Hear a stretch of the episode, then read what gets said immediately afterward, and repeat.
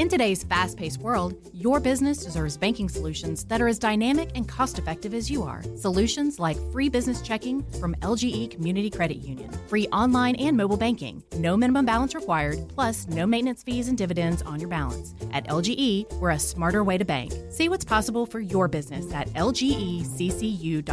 No monthly maintenance fees. Other service fees such as NSF, overdraft, wire, and stop payment fees still apply. Not all businesses will qualify. Membership eligibility and base savings account that keeps a $5 minimum balance required. Are you working? What kind of work do you do? This is the Punt and Pass Podcast. Touchdown, baby! Now, here are your hosts two time All American punter Drew Butler. Mark Richt would like Drew Butler to hit it a mile in the air. And he did. What a kick. And the SEC's career leader in touchdown passes and completions, Aaron Murray. Touchdown in stride as he crosses the goal line. Put it right on his hip. What a throw. Now, with the latest from around the SEC and the world of college football, it's the Punt and Pass Podcast. Get to the house. Sideline. Pylon. Touchdown. And the dogs are on the board first. Victory is mine.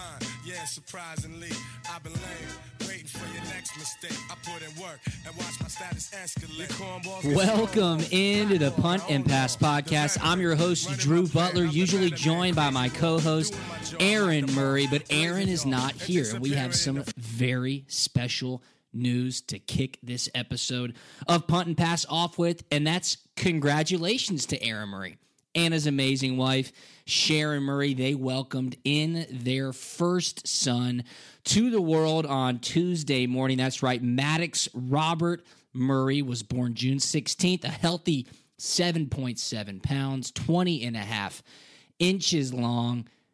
Congratulations, my man Murray. There's really nothing better. And I'm sure a lot of our listeners our parents, our fathers.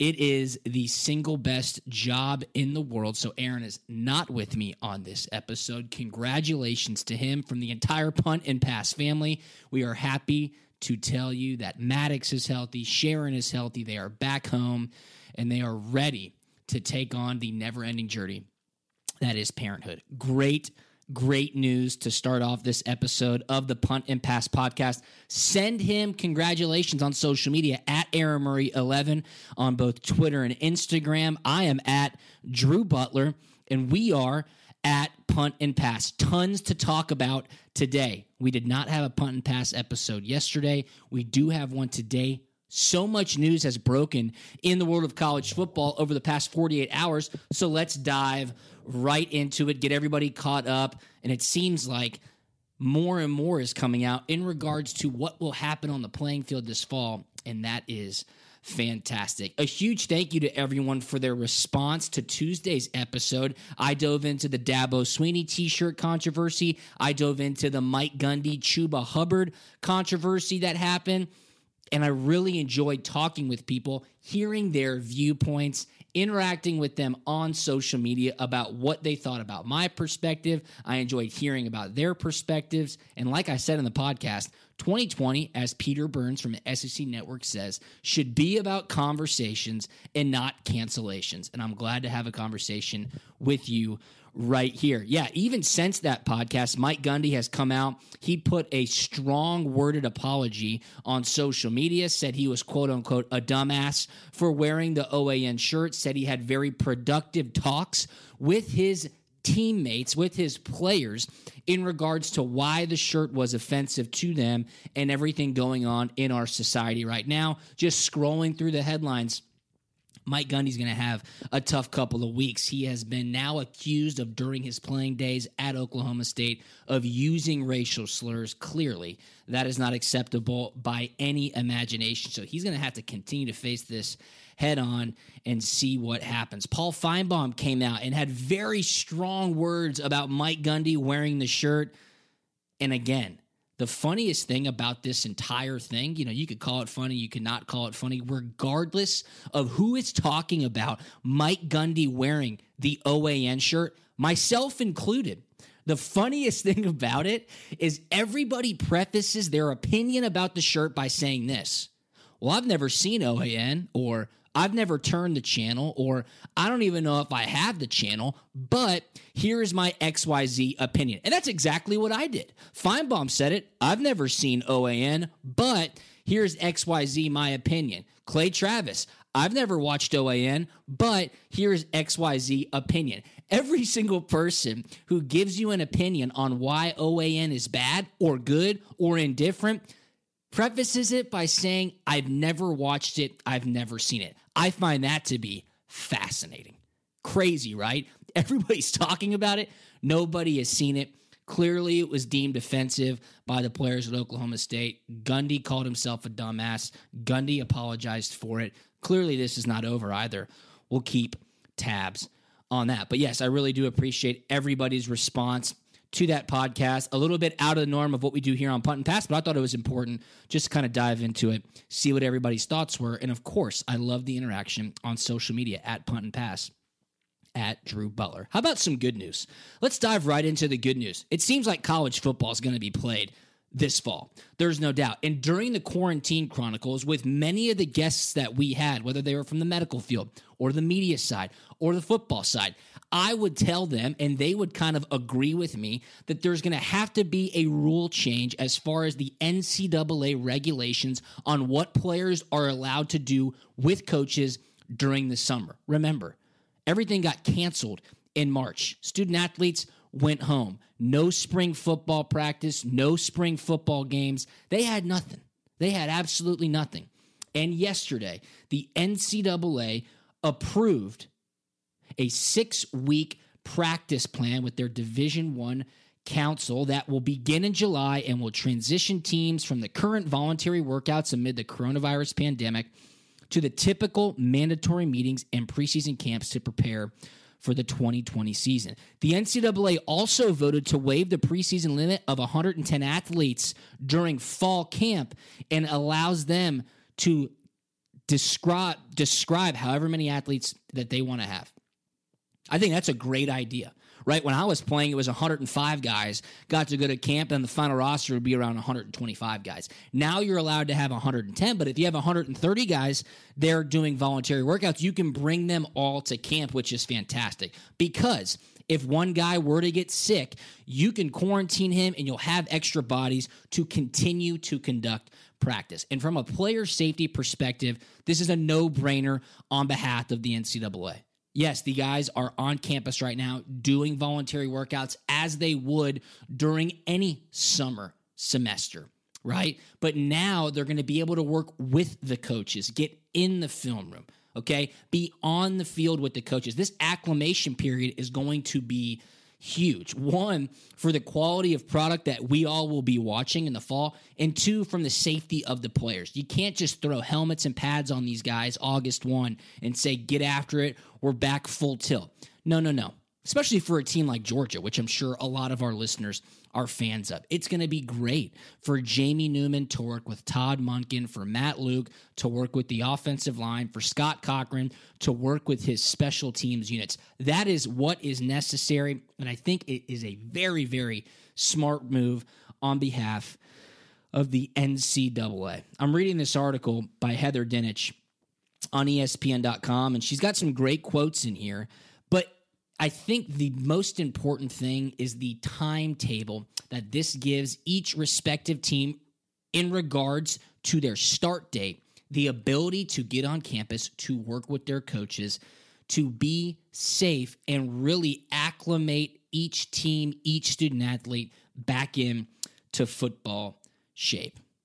For teams that begin the season Labor Day weekend, required workouts will begin July 13th, followed by an enhanced training schedule that begins July 24th, and a normal four week preseason camp starting August 7th. Schools that open this season on August 29th will begin required workouts July 6th.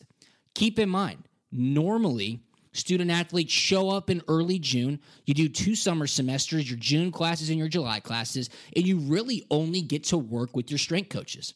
Yes, you have voluntary, mandatory workouts. That's what we like to call them in the biz. I'm giving you air quotes. Voluntary, mandatory, because you better be there, but they can't hold your feet to the fire if you're not there.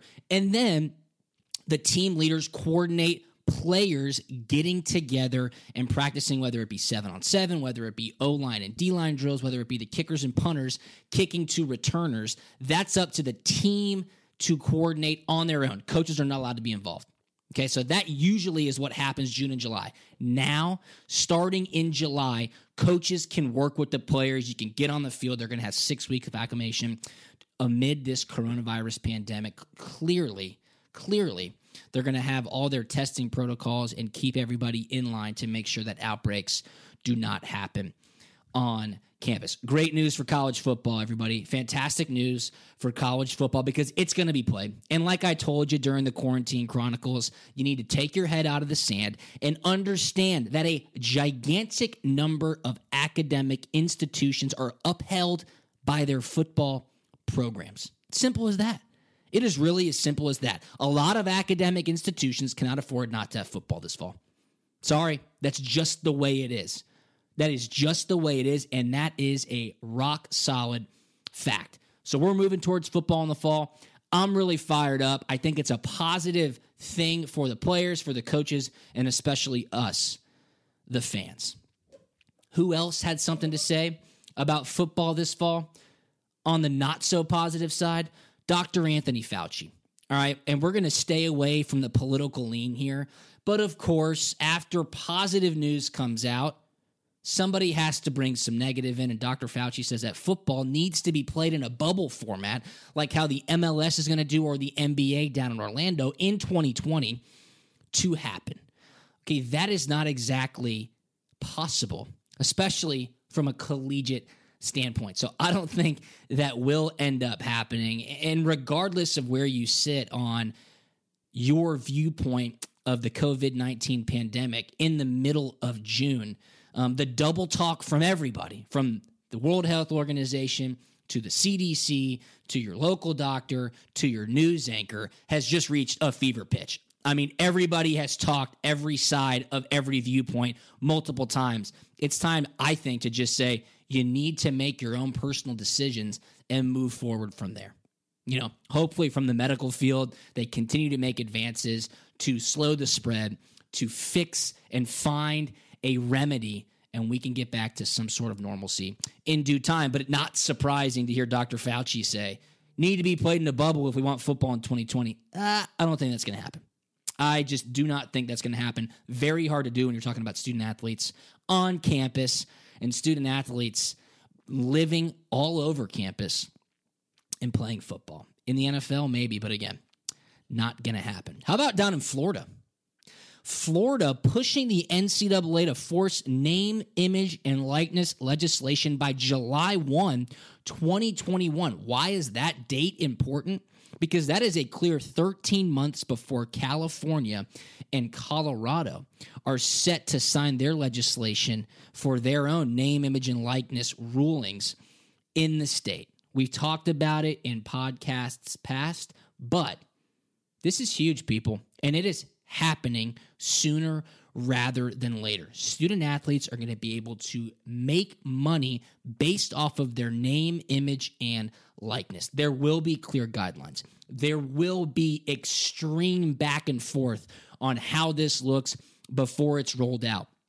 And the reason states are pushing each other to go faster and faster and faster is because there is absolutely no way that there will be 50 different sets of rules for all 50 states. Okay? Legislation is going to have to be agreed upon, it's going to have to be sent to the House and Congress and they're going to have to sign sweeping legislation to make sure that all states play under the same rules. So there's no recruiting advantages. So there's no opportunities for people to make money in one state and they couldn't in another state. How is this going to look? I have no idea. But the Power Five conferences sent a letter to Congress saying, here are nine guidelines that we want to see. And here are nine guidelines for how we think this should look. Will all nine of those be approved? Probably not. But what are they most interested in? Well, they want to preserve the amateur status of student athletes. They want to ensure appropriate recruitment of prospective student athletes. And they want to prevent illegitimate activity with respect to any third party seeking to recruit or retain student athletes, including any third party that has a, had a prior or existing association, either formally or informally, with the school or that has had a prior or existing financial involvement with respect to college sports. This is a huge piece of legislation, and it's going to change so much about college sports. But keep in mind, okay, let's just take Jamie Newman, for example. If he were able to make money next year, which of course he will because he's going to be in the NFL, right? But if he was still at Georgia, he could not be on a local car dealer commercial and say, Hi, I'm Jamie Newman, quarterback from the University of Georgia, wearing a Georgia jersey saying, Come buy your car from here. I'll be here next Saturday signing autographs from 2 to 4. Nope. They said you can't wear school logos and you can't say that you are the quarterback for your school's team. It's just going to be, Hi, I'm Jamie Newman. Come see me at the local car dealer. I'll be signing autographs from 2 to 4 you will have to know who Jamie Newman is. Clearly, he'll be wearing some sort of red and black, but he can't have the G on there. He can't have the dog on there. Can't have any logos. Can't say what school you're from. It's just off of your name, image, and likeness. How are the student athletes going to be able to manage that without representation? I don't know. I think that's probably the biggest thing that's going to get caught up in these proposals between the conferences and the government. Because let's take Joe Burrow, for example, last year. After LSU won the SEC championship to when they won the national championship, probably a span of about six weeks, Joe Burrow lit the SEC championship on fire, won the Heisman Trophy in a landslide, scored 60 damn points in two and a half quarters against Oklahoma in the Peach Bowl, and then absolutely throttled Clemson in the national championship to arguably have one of the greatest seasons of all time. I guarantee you, Joe Burrow could have made $1 million in endorsements off of his name, image, and likeness from the SEC championship game to the national championship. How in the hell would Joe Burrow on his own be able to manage those types of endorsement deals? One, during the holidays, two, during bowl practice, three, while finals are going on, four, preparing for a national championship, five, without having representation. How is that even possible? What would he know to look for? What would he know not to look for? How would he know to stay away from third parties who may not have his best interest? You would absolutely have to have representation to make sure that they are a fiduciary for you, that they are sitting on the same side of the table as you, that they are looking out for your best interest. Is that an extreme outlier case? Yes, Joe Burrow, of course, being the Heisman Trophy winner and probably the most popular college football player in 2019. But that is the type of situation that has to be hashed out to make sure the student athlete is protected. There will be plenty of more $200,000, $500,000 deals at your local stores, in your college towns, at your restaurants, social media campaigns. Surely, student athletes may have some sort of educational program provided by their schools to make sure they know what to look out for. But you're going to have a handful of players that will make hand over fist money in a fast period of time. They need the representation. Would that representation put their amateurism in jeopardy? That's what I think the conferences are going to say. And the government's going to say, look, guys, you can't do that to an 18 to 22 year old kid. They just don't have the financial literacy or the negotiation skills or the time to make sure that they are in the best position.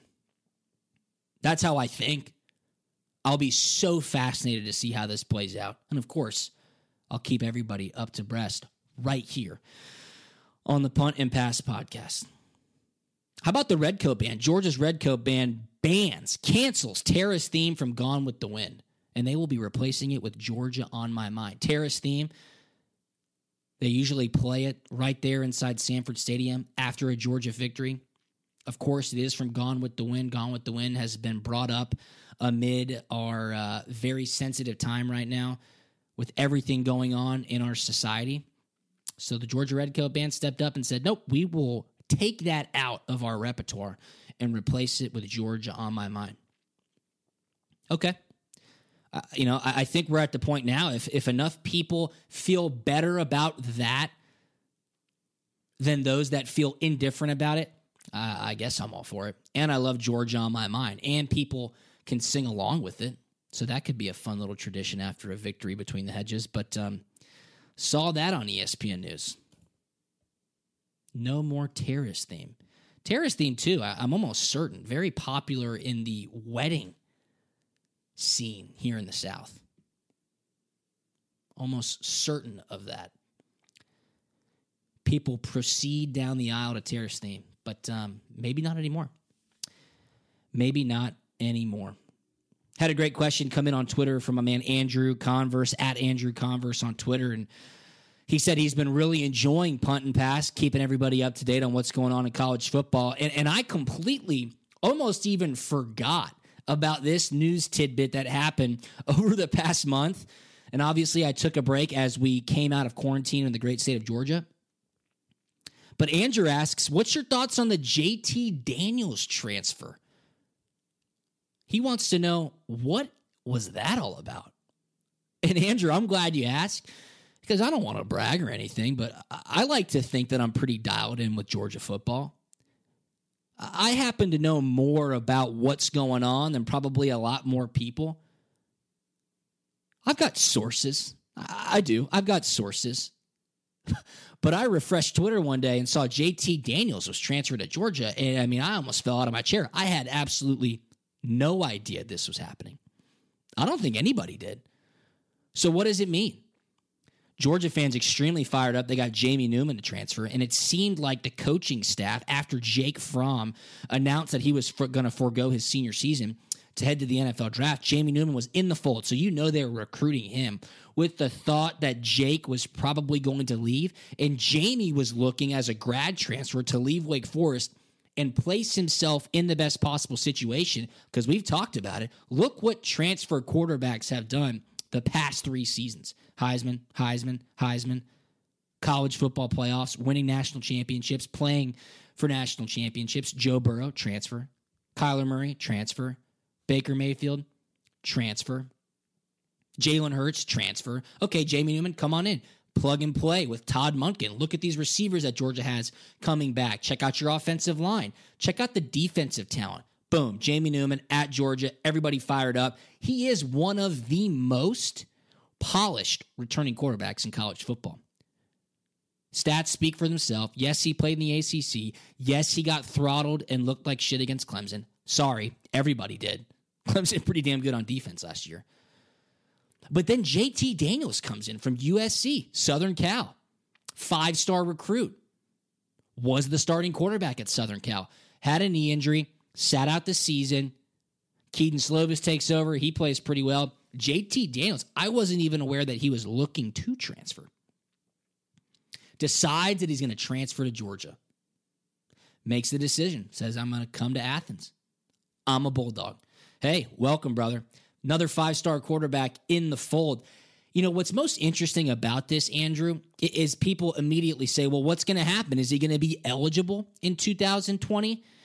I would guess no. I would guess no. And I think that plays into his favor. Okay. I think Todd Monken has the conversation with him, and Kirby Smart has the conversation with him and says, look, man, this is our first year. We've got tons of talent. If you do become eligible, that's great. Clearly, Jamie Newman is ready to roll. Jamie Newman may even be a better fit for what Georgia's looking to do in 2020 than what JT Daniels is. JT Daniels still nursing that knee injury as well. But these coaches probably told JT, dude, if you're not eligible, you can still practice. You can still learn you can grasp this offense and know it like the back of your hand. So in 2021, you hit the ground running. You're in the Heisman conversation. We've got tons of returning talent. Georgia's roster is so loaded. And he probably sitting there and going, sounds good to me. That's a win win. If he's eligible, all good. If he's ineligible, maybe even better. But I think he saw the opportunity. And, I think he knows what type of talent that Georgia has.